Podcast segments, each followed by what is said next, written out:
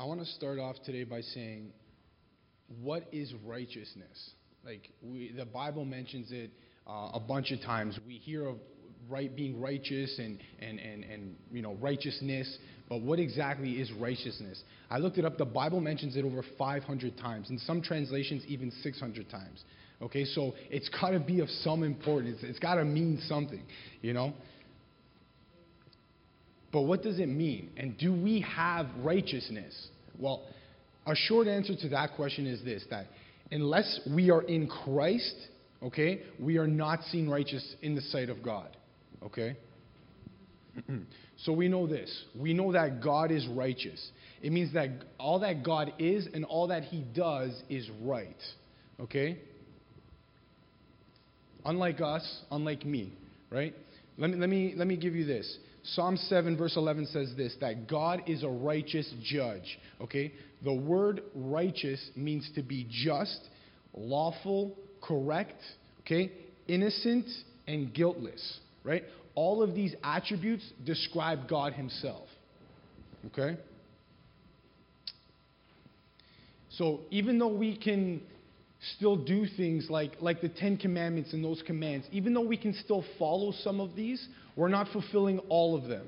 Okay, so, so let, me, let me explain. Jesus says, Matthew 5, verse 48, no need to turn there just yet. I'm going to explain it. You, therefore, must be perfect, as your heavenly Father is perfect. 1 Peter 1 15 to 16 says, As he who called you is holy, you also be holy in all your conduct. Since it is written, You shall be holy, for I am holy. Matthew 5, um, verse 20. Unless your righteousness exceeds that of the scribes and Pharisees, you will never enter the kingdom of heaven. Well, to me, that presents a huge problem because I'm reading those three scriptures and I'm not going, Oh, well, Matthew 5 uh, 48, you therefore must be perfect as your heavenly Father is perfect, and going, all right, I got that one, you know, I'm good to go. Like, that, that's just not the case. That's just not how it, it, it is. But, but there's good news because we can obtain righteousness and we, be, we can become holy and blameless through the blood of Jesus. See, Jesus' righteousness then became our righteousness. Right? So when we come into Jesus, we come into righteousness.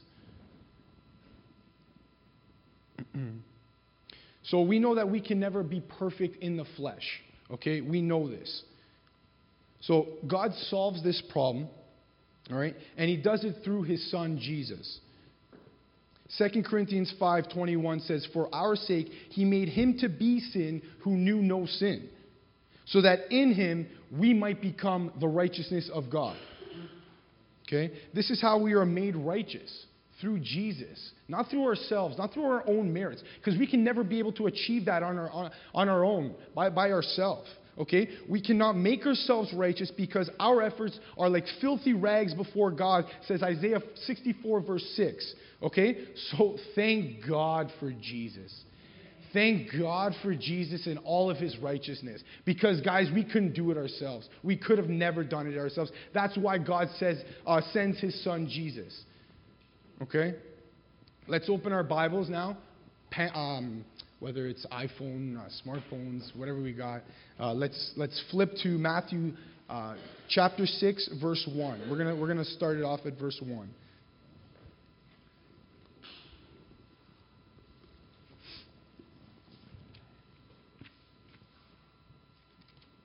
Hmm.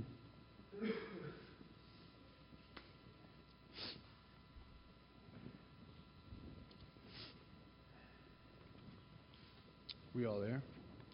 Yeah. Okay. Beware of practicing your righteousness before men to be noticed by them. Otherwise, you will have no reward with your Father who is in heaven. Now let's stop there. That seems a little demanding, doesn't it? Like, that seems like a little bit much. Like, shouldn't God just care that we're trying our best to be righteous? Like, someone's out there repping his name, repping Christ, they're out there for him. Well, well, no, because God cares. God cares about the motivations of righteousness, not just righteousness itself, not just being righteous for all the wrong reasons. He wants us to be righteous for the right reasons. Okay?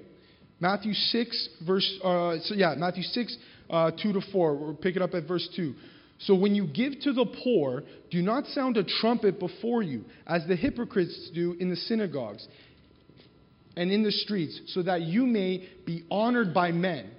Truly I say to you, for they have their reward in full. But when you give to the poor, do not let your left hand know what your right hand is doing, so that your giving will be in secret, and your Father who sees what is done in secret will reward you. Okay? So, our motivations are geared towards pleasing God, not man.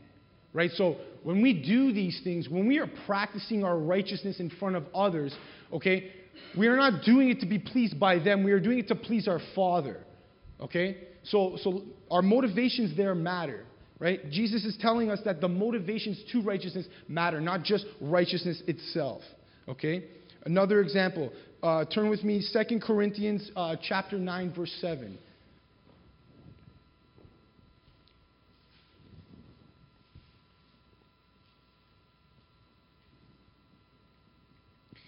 Each of you should give what you have decided in your heart to give, not reluctantly or under compulsion for God loves a cheerful giver. Okay? So it's the same thing in here with giving. So it's not the giving or generosity that God loves, but a heart that delights in being generous. So it's not the action of the giving that God loves. So it's not that when the offering bowl comes around and people are looking, we feel um, under, under compulsion to give or that we, we, we got to give because, oh, Eros is looking at me, I better give $20. No, that's, that's not what God is after. He's after the heart of giving. Does this make sense? so the motives matter. Okay?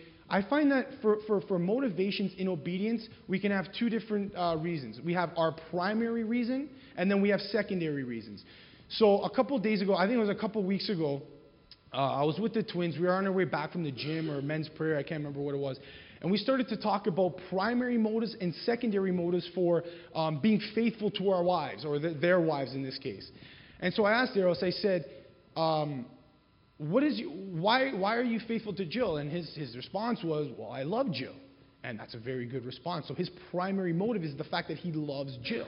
Okay? So then I began to think, his secondary motive, for those of you guys that don't know this, Jill is a phenomenal cook.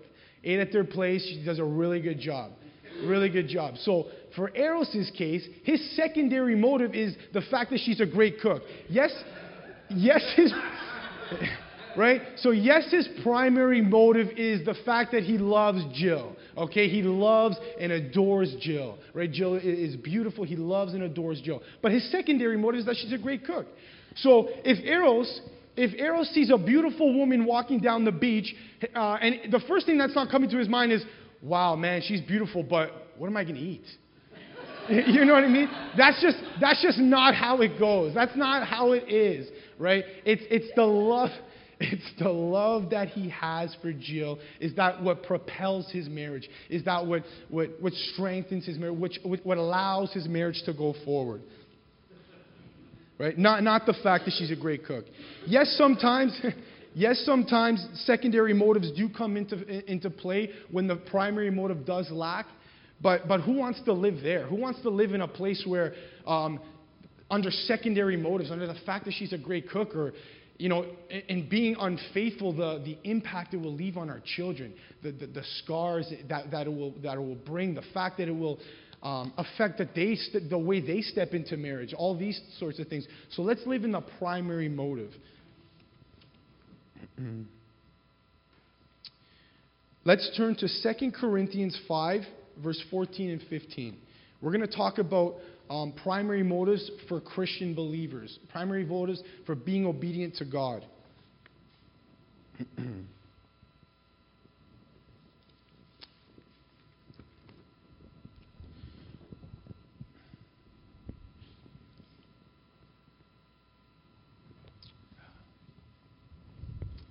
says this For Christ's love compels us. It compels us. In other versions, controls us. Okay? Because we are convinced that one died for all, and therefore all have died. Okay? So this is Paul speaking. and, and Paul, for who hated Jesus Christ, turned into becoming one of the greatest missionaries our faith has ever known. Okay, now that's big. That's big. We're taking Paul here, Paul of Damascus, who was, who was slaying Christians. Now God transforms his heart into becoming one of the greatest missionaries our faith has ever known. Okay, now that's big. But what, compelled, what compels Paul? The love of Christ. That's what compels Paul. That's Paul's primary motive. Okay? Now, Paul's obedience is a little bit different than what we're, uh, what we're used to, what our obedience looks like, right? So, if any of us have read Acts, we know that the Spirit testifies to Paul on the way to Jerusalem, saying, What awaits for you is, is, is affliction and imprisonment. So, on the way to Jerusalem, God is saying to Paul, What awaits for you when you get to Jerusalem is imprisonment and affliction. Now, that's a different type of, type of obedience than what I'm used to, right? I, have never been to that place where what awaited for me is affliction and imprisonment, okay? but the love of God compels him. The love of God compels him to go to Jerusalem, to go to the prisons.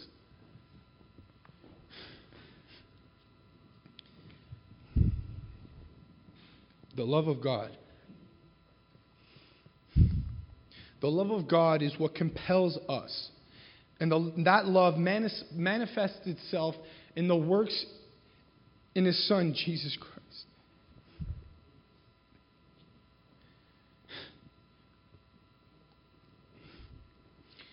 So I wasn't going to do this.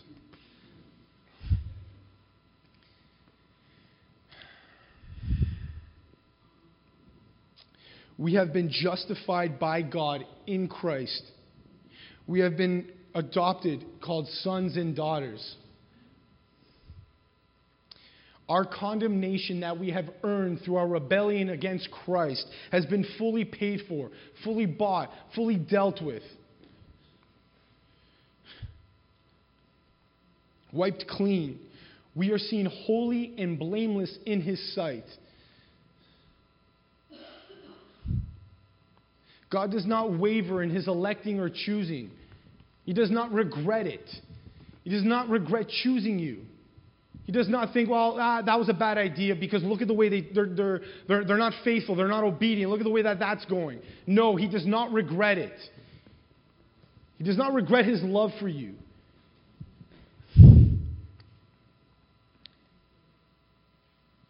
Even when we do let him down. I don't always stick with him, but he always sticks with me. When we are His, we are His, and no one can take that away from you. No one.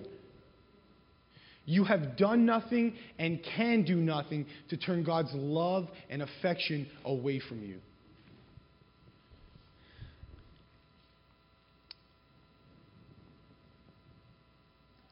And that's what Paul's saying compels him.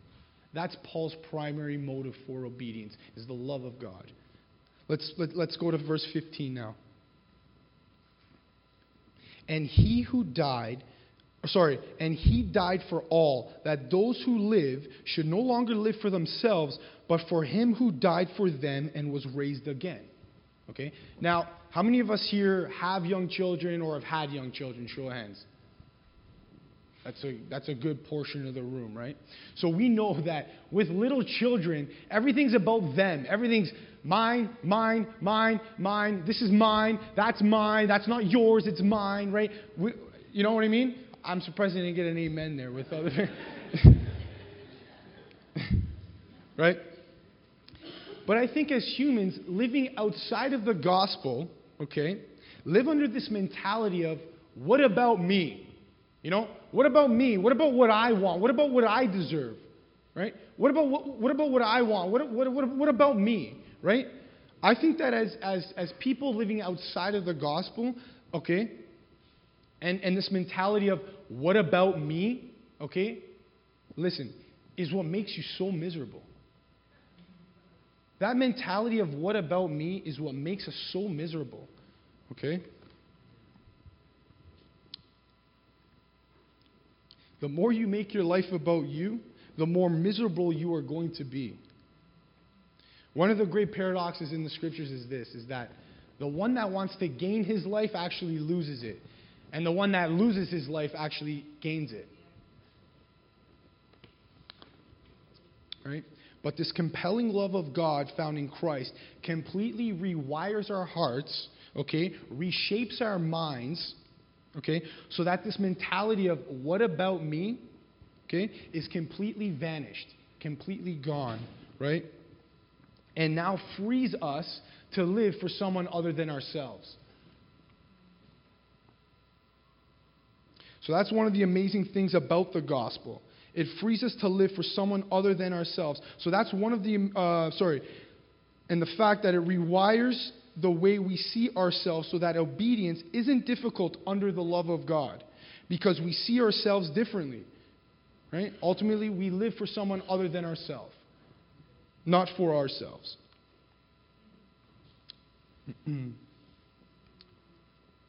I find that sometimes in conversation with people,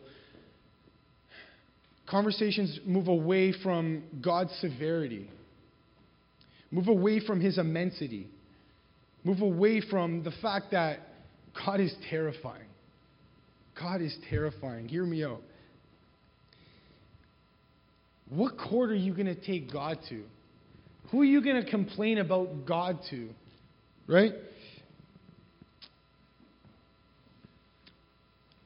I know some of us do complain about God. I know that we do, but as far as I'm concerned, God hasn't spent any time in lockup. God's never been to jail. There's no one that can control God's power. There's no one that can control God. There's no one God has to answer to. Right? In fact, in Isaiah 6, verse 5, it says this Isaiah sees the Lord sitting on the throne the year that King Uzziah died, and response is, Woe is me. Not, yo, what's up, Lord? Give him a high five. You catch that game last night? No, that's not how we say it. It's, woe is me.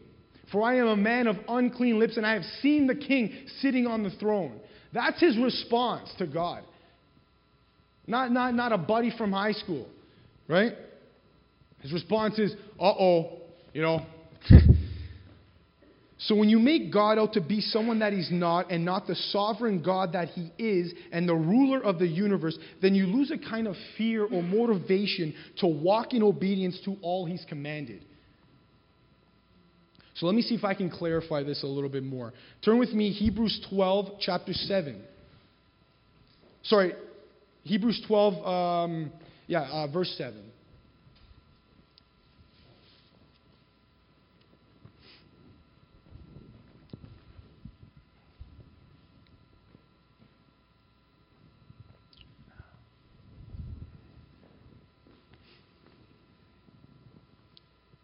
It is for discipline that you endure.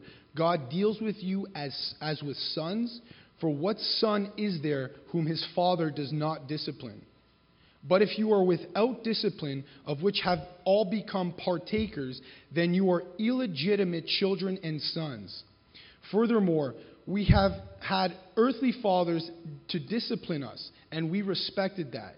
Shall we not much rather be subject to the Father of spirits and live? For they disciplined us for a short time, as seemed best to them, but he disciplines us for our good, so that we may share in his holiness. All discipline for the moment seems not to be joyful, but sorrowful. Yet to those who have been trained by it, afterwards it yields the peaceful fruit of righteousness. Now, there's a little, it's a little different between earthly fathers. Uh, sorry, discipline and God's discipline. Right? Like the way our, our earthly father's discipline looks a little bit different than the way God disciplines. So, you know, I remember some of my, I was luckily never enough to go through severe beatings as a kid.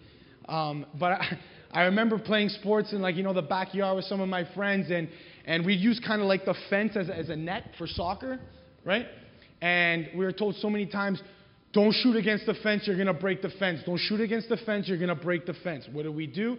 Well, that just stirred up a whole game about who can break the fence now, right? So, so we'd end up breaking one of the paneling on the, one of the wood panels on, on the fence, right? And what waits him is, is discipline, is a beating, right? Whereas God is not like that, right? God is not like that. God is patient with us, okay? He is kind, He is tender with us, okay? And thank God for that, because I'm not always obedient. I'm not. But he, his love is always there. He, his, his, his kindness is, is, is there, you know?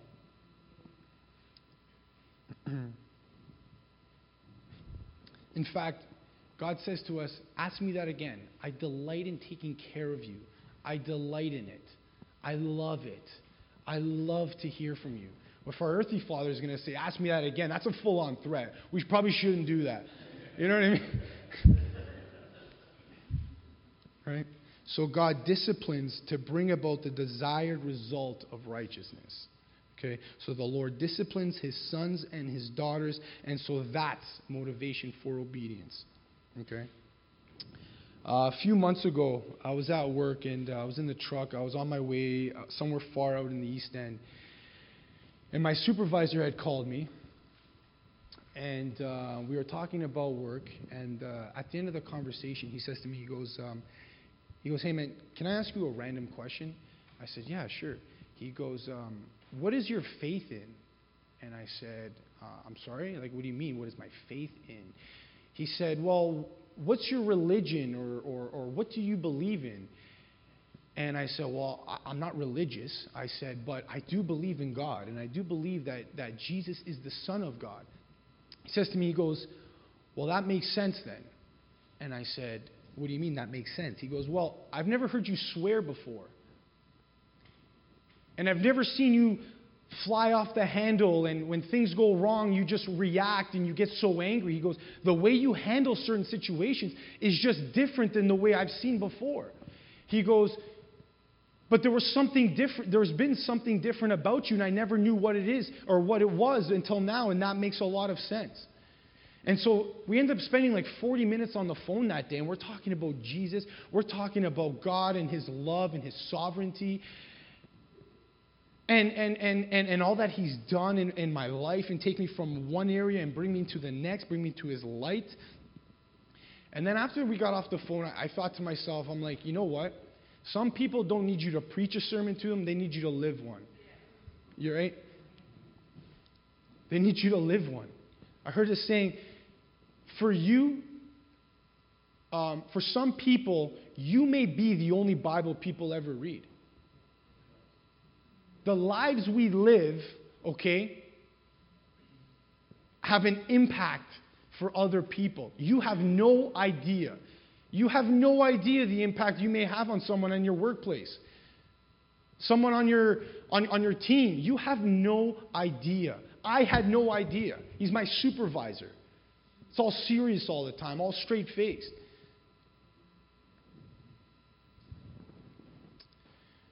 Turn to Matthew 5, verse 4. Now I'm going to read from the TPT version in my Bible app. I believe it stands for the Passion Translation. I think we were talking about that at prayer. The Passion Translation.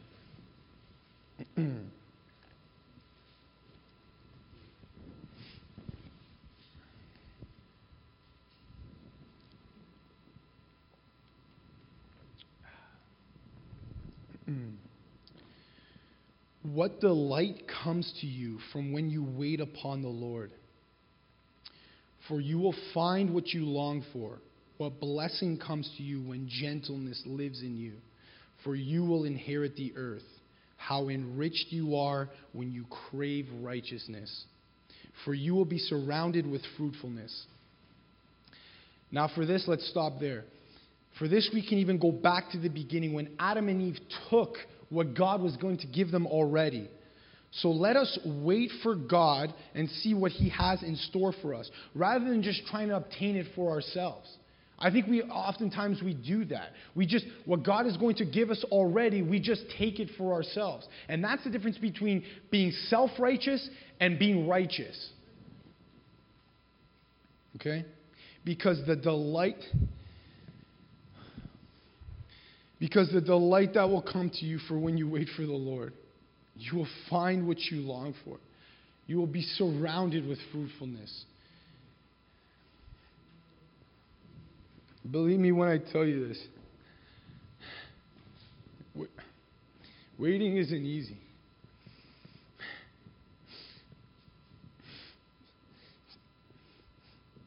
It's not.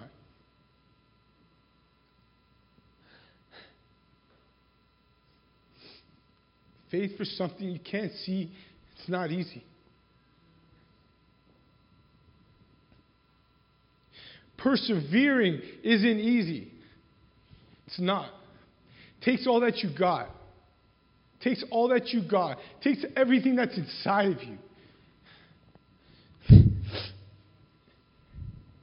But one day when it comes, one day when that comes, okay, it will overwhelm you.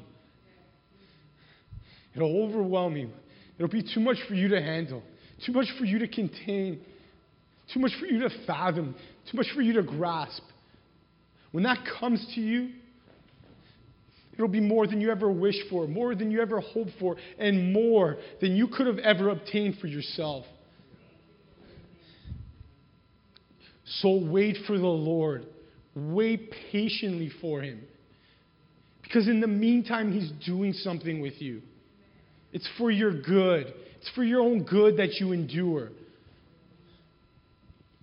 How enriched you are when you crave righteousness. Let me just leave you with this in closing. And this scripture is for everyone here, and I pray that it would just fall on everyone's heart. Turn to Hosea 10, verse 12.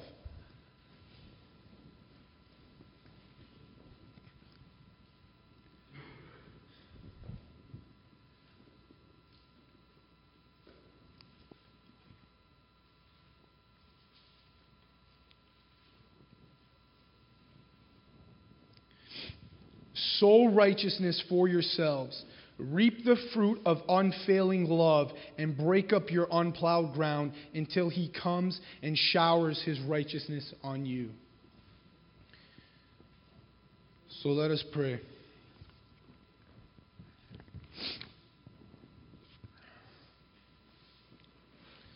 Lord, I just pray that we would have the patience to wait for you. We would have the patience to long for your righteousness, to, to long for that, that fruitfulness that comes when we wait for you.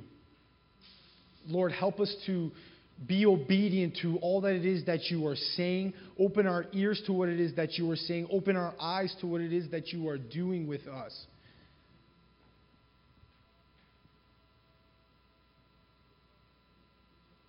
Lord, give us the heart to, to desire that obedience. Give us the heart to love you back.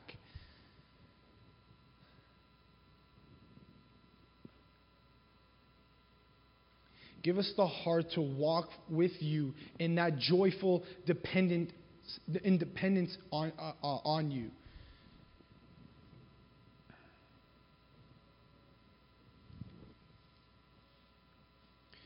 Lord, I thank people here. And Lord, I thank and, and, I, and I hope and pray that your word here today would fall on them, would, would, would plant a seed in their heart, that it would not fall on any deaf ears. And if there are any deaf ears, Lord, that you would open those ears and to receive this word today, God. I thank you in Jesus' name. Amen.